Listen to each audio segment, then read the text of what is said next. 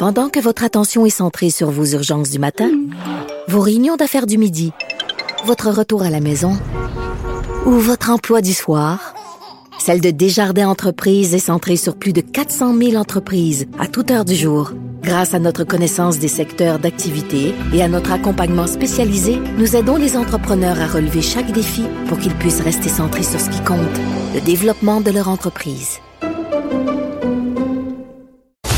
On parle avec la militante anti-grossophobie Edith Bernier qui vient de lancer une pétition à l'Assemblée nationale demandant une modification de l'article 10 de la Charte des droits et libertés de la personne du Québec afin d'y inclure la discrimination basée sur l'apparence physique. Bonjour Edith.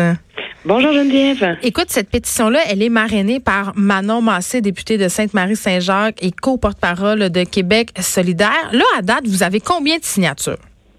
J'ai regardé dans les dernières minutes, juste avant d'entrer en onde, on était à 337 signatures en un petit peu plus que 24 heures. OK.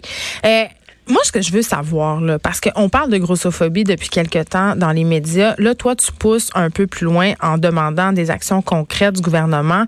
Mais ce qu'on se mhm. demande, c'est pourquoi la grossophobie est-elle de la discrimination, au même titre, par exemple, que le racisme? Ben, je dirais pas au même titre parce que les discriminations entre elles ont des impacts différents. Ouais. Euh, elles ont, euh, elles ont des impacts qui se ressemblent aussi, mais ils ont des proportions différentes. Donc, euh, je veux dire, une discrimination qui serait pire ou moins pire que l'autre, j'ai pas, j'ai pas ce qu'il faut et j'ai pas envie, euh, pour être très honnête, de me lancer là-dedans.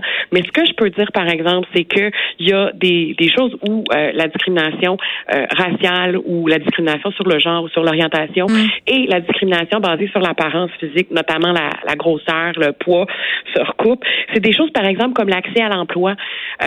L'emploi, les gens, en fait, qui sont gros, les personnes grosses, sont plus euh, à risque de se faire refuser un emploi, par exemple. Mais est-ce qu'il y a des euh, études qui prouvent ça?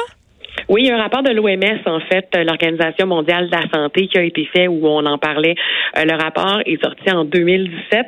En fait, euh, dans le, le, libellé original euh, de la pétition, j'avais une note avec les détails du rapport.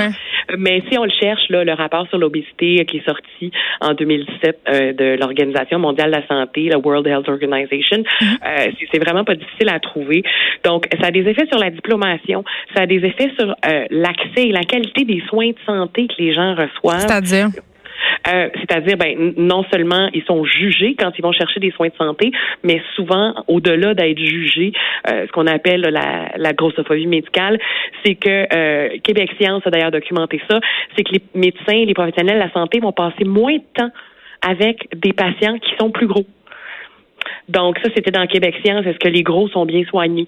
Euh, c'était dans le Québec Science qui est sorti euh, au début de l'année 2019. Est-ce que tu veux dire, Edith, par exemple, que dès qu'une personne grosse se pointe chez le médecin, souvent euh, le médecin, dans un premier temps, va penser, bon, si cette personne-là a tel symptôme, c'est à cause de son poids et tout de suite, on va être dans la suggestion de perte de poids?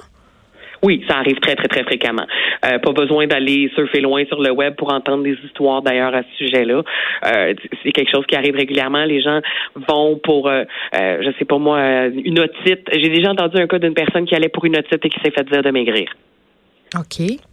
Donc, euh, euh, des gens qui allaient avec, euh, mettons, une fracture du pied, ils disaient ah ben perds du poids, tu vas être moins pesante sur ton pied. Ouais, mais le pied il est fracturé pareil. Là, c'est pas juste parce qu'elle est pesante la personne. Mais en même temps, il y a plusieurs études qui tracent un lien entre l'obésité et différents problèmes de santé. Et toi, tu dis toujours que c'est beaucoup plus compliqué que ça. c'est ça. Ah, tu le sais, tu le sais, tu savais que. On s'est déjà parlé. oui, ben c'est ça. Ben, tu m'éduques, tu m'éduques. Ben, écoute, puis ça me fait plaisir parce que visiblement, euh, il y a rien de plus intéressant que parler avec des gens qui ont envie d'apprendre. En fait, euh, ce c'est que le poids, un poids élevé, est un facteur de risque. Mm. C'est un facteur de risque comme le tabagisme par exemple. C'est un facteur de risque comme euh, la sédentarité, c'est-à-dire de ne pas faire d'activité sportive. C'est un facteur de risque comme une alimentation qui ne serait pas équilibrée. Euh, c'est un facteur de risque comme la génétique, euh, comme euh, les, les, différents facteurs socio-économiques, c'est-à-dire euh, les, les, les, revenus qu'on a, l'emploi qu'on a, la précarité financière qu'on avec laquelle on peut vivre ou ne pas vivre. Euh, c'est un facteur de risque parmi tant d'autres.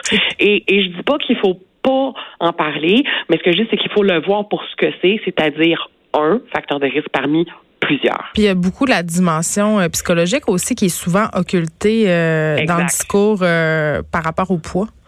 Exact, exact. Tout le monde pense qu'en fait, la personne est grosse, que c'est un choix.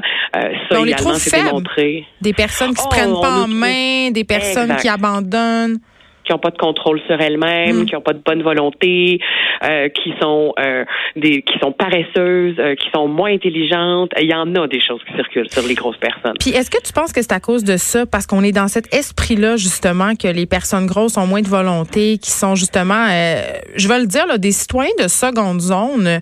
Parce que je t'ai souvent entendu dire que la grossophobie c'était encore le type de discrimination sociale la plus acceptée ou c'était quand même bien accepté là, de parler contre les plus accepté. Oh, oui, ben, absolument. Je veux dire, quand est-ce que vous allez aller dans dans un party, que vous allez faire, euh, qu'il va y avoir quelqu'un qui va faire une joke de gros, puis qu'il y a des gens qui vont s'élever et dire non, non, non, c'est inacceptable.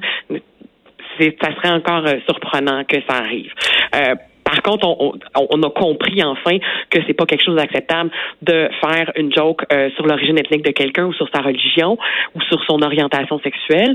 Euh, ben pourquoi qu'on se permet encore de faire une joke sur sa grosseur alors que c'est pas plus une question de choix que ben, son orientation sexuelle ou son origine ethnique. C'est pour ça que tantôt je faisais un rapprochement avec le racisme ou la discrimination sur le genre, par exemple, parce que concrètement, ça a les mêmes effets, c'est-à-dire l'isolement, euh, empêcher aussi, tu l'as dit tantôt, euh, les personnes grosses d'avoir accès à certains emplois. Euh, J'imagine que tu as vu passer, Edith Bernier, le cas de Charlotte Bélanger. C'est cette spectatrice qui assistait au concert de Céline Dion et qui a pogné, entre guillemets, en flagrant délit, sa voisine de siège, à texter à ses amis à propos de son poids, euh, la traiter de dégueulasse et tout le tralala? Euh, oui, en fait, c'est vraiment malheureux. J'ai trouvé ça vraiment, vraiment triste en fait comme histoire, et, ça démontre en fait à quel point euh, je, je, suis pas à côté de la, à côté de la traque quand je dis que c'est socialement acceptable d'écœurer les gens pour leur grosseur, parce que cette personne-là a pris le temps de texter en attendant le début d'un show de Céline. Regarde les deux grosses madames à côté de moi, puis je suis pas sûre que c'était des termes aussi élogieux que grosse madame. Donc, je veux je, je, les répéterai pas parce que, parce qu'honnêtement, c'était vraiment cheap, mais ça fait juste démontrer à quel point, en fait, on a raison de se battre pour ça et à quel point cette pétition-là a raison d'être et, on l'espère va, va, réussir à faire son chemin. Il y a d'autres pays qui ont légiféré par ailleurs euh, concernant la discrimination envers les personnes grosses. Ben en fait, pas nécessairement spécifiquement vers les personnes grosses. On pense à la Finlande et la France qui ont qui ont euh, légiféré sur les questions d'apparence physique, de caractéristiques physiques. Par contre, par rapport à la taille et au poids, là, quand je parle de taille, je parle pas de grandeur, mais je parle de grosseur. Euh, il y a par exemple l'État du Michigan qui a légiféré spécifiquement là sur les questions de poids et de grosseur. Euh, la ville de San Francisco, euh, Washington D.C. ça fait partie là des, des, de ceux qui me viennent en tête en ce moment là. Mm. Donc qui ont vraiment inclus dans leur législation que la discrimination qui, qui est basée sur la grosseur, sur le poids, euh, est, considérée comme, comme illicite, en fait. Tu es consciente, Edith, qu'il y a des personnes qui nous écoutent en ce moment et qui sont en train de se dire qu'on fait la promotion de l'obésité? Ah bah oui, ça, je me le fais dire au moins une fois par jour. Puis qu'est-ce que tu leur réponds à ces personnes-là? Ce que je leur réponds, c'est qu'en fait, moi, tout, si je fais la promotion de quelque chose, c'est la promotion du respect en fait. Euh, on, les personnes grosses méritent le même respect que les autres. Euh, et, moi, si, parce que faire la promotion de quelque chose, ça veut dire encourager les gens à le faire ou à le devenir.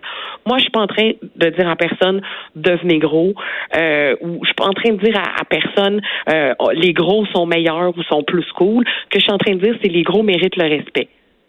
Donc, si les gros méritent le respect, c'est faire la promo de l'obésité, il y a quelque chose qui s'est perdu en cours de route dans le message. ce qu'on entend, ce qu'on entend souvent aussi, c'est ben moi je trouve pas ça beau.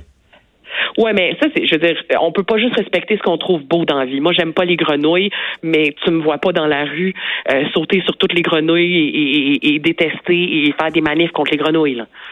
Donc, euh, je veux dire, on peut pas, on peut pas juste aimer et apprécier ce qu'on trouve cute. Là. Ok.